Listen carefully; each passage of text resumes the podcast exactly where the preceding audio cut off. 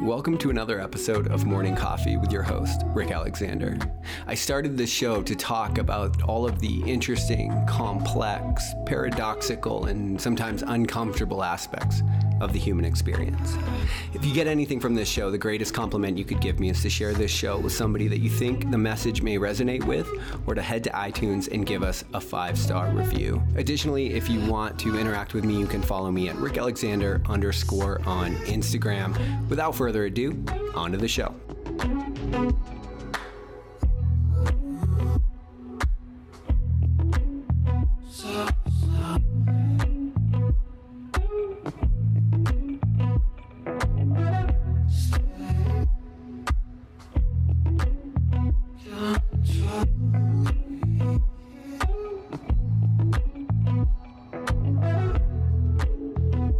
Hey, everybody, happy Monday. Welcome back to the MCP. Before we get into today's show, I just want to mention that I have two spots available for the Modern Man's Call that kicks off tomorrow night. It's a 12 week course exploring the phases and evolution, really, of masculine psychology. And more than that, we're taking a look at all of the sticking points in our development that keeps us from showing up as a healthy embodied masculine presence in the world, both for ourselves and for our family. Us being able to do that is the thing that gives us a full life. And it's been my experience that men have a lot of difficulty really evolving into the fullest and realest expression of who they are. And so, if you're interested in that, hit me up uh, you can either apply at the link in the show notes of this episode, or you can hit me up at Rick Alexander underscore on Instagram. Send me a DM. We can set up a quick time to chat and just see if it's a good fit for you. Uh, but don't wait because, again, it kicks off tomorrow night. Also, on June 1st, I'm opening the next batch of the personal podcast project. So that's available to both men and women. If you're interested in having a podcast that is really designed to give you further insight into your life, your nuances, your personality, your coping mechanisms, and things of that nature, then be on the lookout for that. Again, that's going to kick off on June 1st, and there will be a limited number of spots for that as well.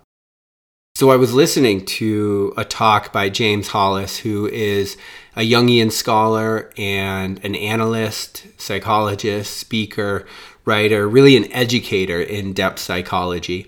And he was talking about a study that one of his colleagues had done where they had done research into the image of God in teenagers. And what the research found was that there was a one to one correlation between the image of God that these teenagers had and their family dynamics. And so, what that means is if you come from a family that is really punitive, then you likely have an image of God that is very punitive. If your family is shame based, then perhaps you have an image of God that is shameful, right? That keeps you in cycles of shame. Now, we have to talk about a couple of things, right? The first is what does it even mean when we talk about an image of God, right? This is the way in which you perceive God. And we have to create space here between your image of God and what God actually is. I heard a really cool definition one time that said, by definition, God is everything that is outside of your awareness. And that makes a lot of sense because if you think about the way that we classify the world, we classify the world with labels and things, right? And so when we talk about God as archetype, we're talking about the, the archetype of wholeness. When we talk about creator, we're talking about the alpha and the omega, right? We're talking about the nexus from which everything comes, right? Whatever that is, again, and then what you project onto that is your image of how that thing acts. But we have to, again, create space between the image and the reality because it is likely that you, as a finite creature, don't have access to infinite knowledge, right? These are two different ways of perceiving the world. Because you're embodied, you're limited. And so you have to have an image of what this thing is, but it doesn't mean that that's the actual thing. And so most of our definitions end up confining whatever it is that God actually is, right? We confine him or her or it whatever your you know whatever your disposition and this is a labyrinth so i totally understand that. But we confine it to a label with a words we act like god is a thing but it's important to recognize that whatever god is it is no thing. If you're talking about a thing then you're obviously not talking about what it is that god is. It can be really hard to pull, parse this apart but it is important that you do so because this is your image about how the entire cosmos is structured, right? This is the order of everything. And so you have some sort of image about how all of this is. Now, a lot of us, because we inherently recognize the complexity of trying to figure that out, we end up uh, dismissing that complexity and we try to simplify it. We say, God is like this, God is like this, right? And so we simplify our image of God so that we can better understand it. But just because we tell ourselves something, again, doesn't mean that that thing is reflective of reality. What does this mean for us today? Your image of God, your image of the cosmos, is very likely to be your image of your family dynamic. And so, do you see the world as a fair place? Do you see the world as you know opportunity? Do you see it as punishment? Do you see it as a trial that you have to endure? Were you supported in your curiosities and your adventures? Do you see it as a safe place to be? Right? These are all questions because all of our other beliefs about who we are, how we are, how people are, what the world is, are going to be layered on top of whatever our fundamental belief about all of this is. And most people don't ever evolve past their teenage conceptions of the world until they have to, right? So it takes a lot of conscious work to become objective, right? And often it takes therapy or a coach or somebody who can hold a mirror up and say, well, this is what what you're saying, this is what you're so you have to see it from a different angle, right?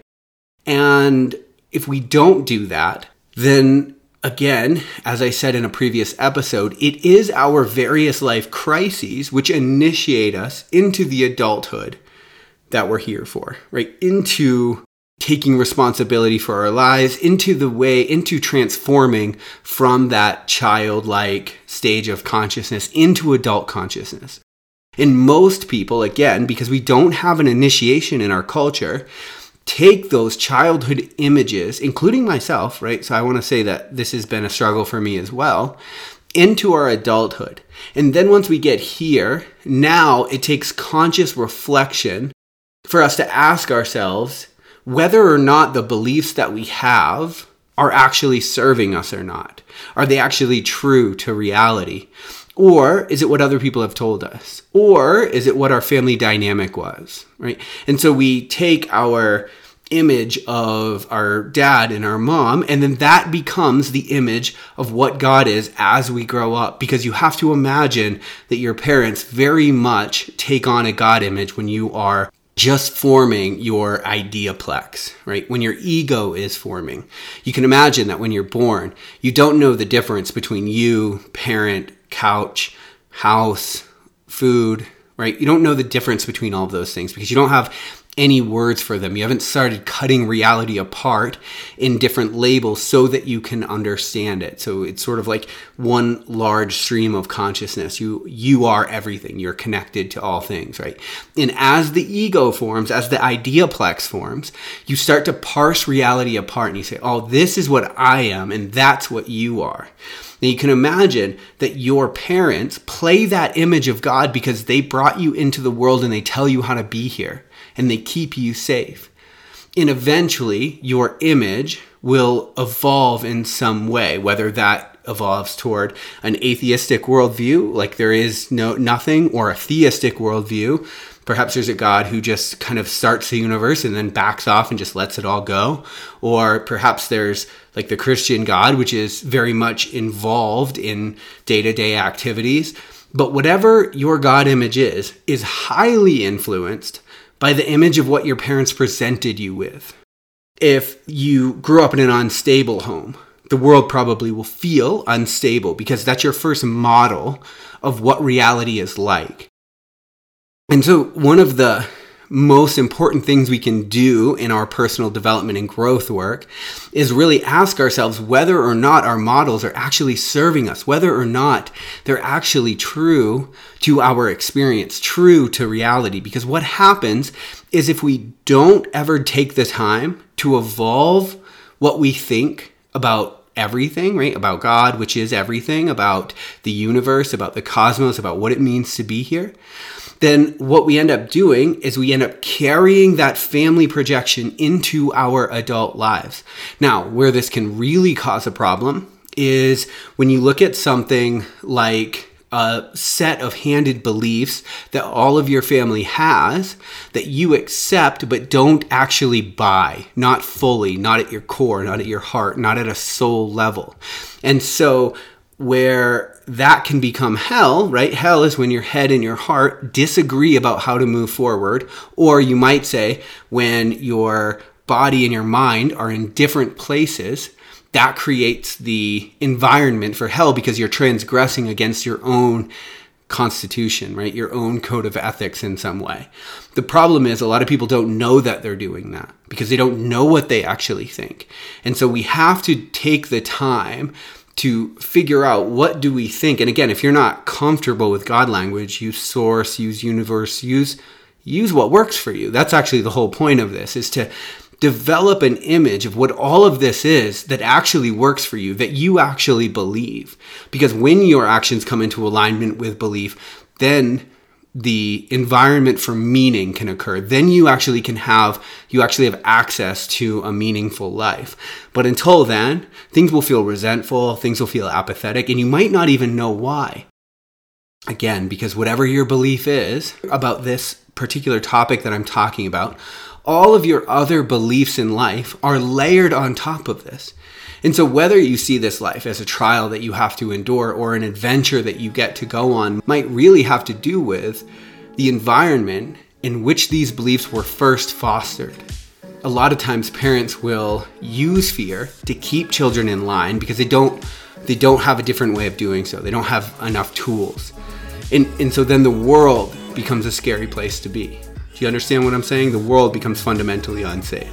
Lots of parents will do the same thing with shame. They'll try to shame their kids into belonging, into into formation. I'm not even always saying it's malicious. I'm just saying they lack the tools and that's why we have to do the deep work.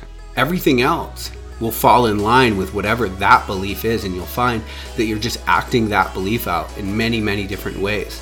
So so take the time to do the deep work. Anyway, little depth on a Monday. I love you guys. Hope you have an amazing day. We'll talk later on Morning Coffee. Thank you.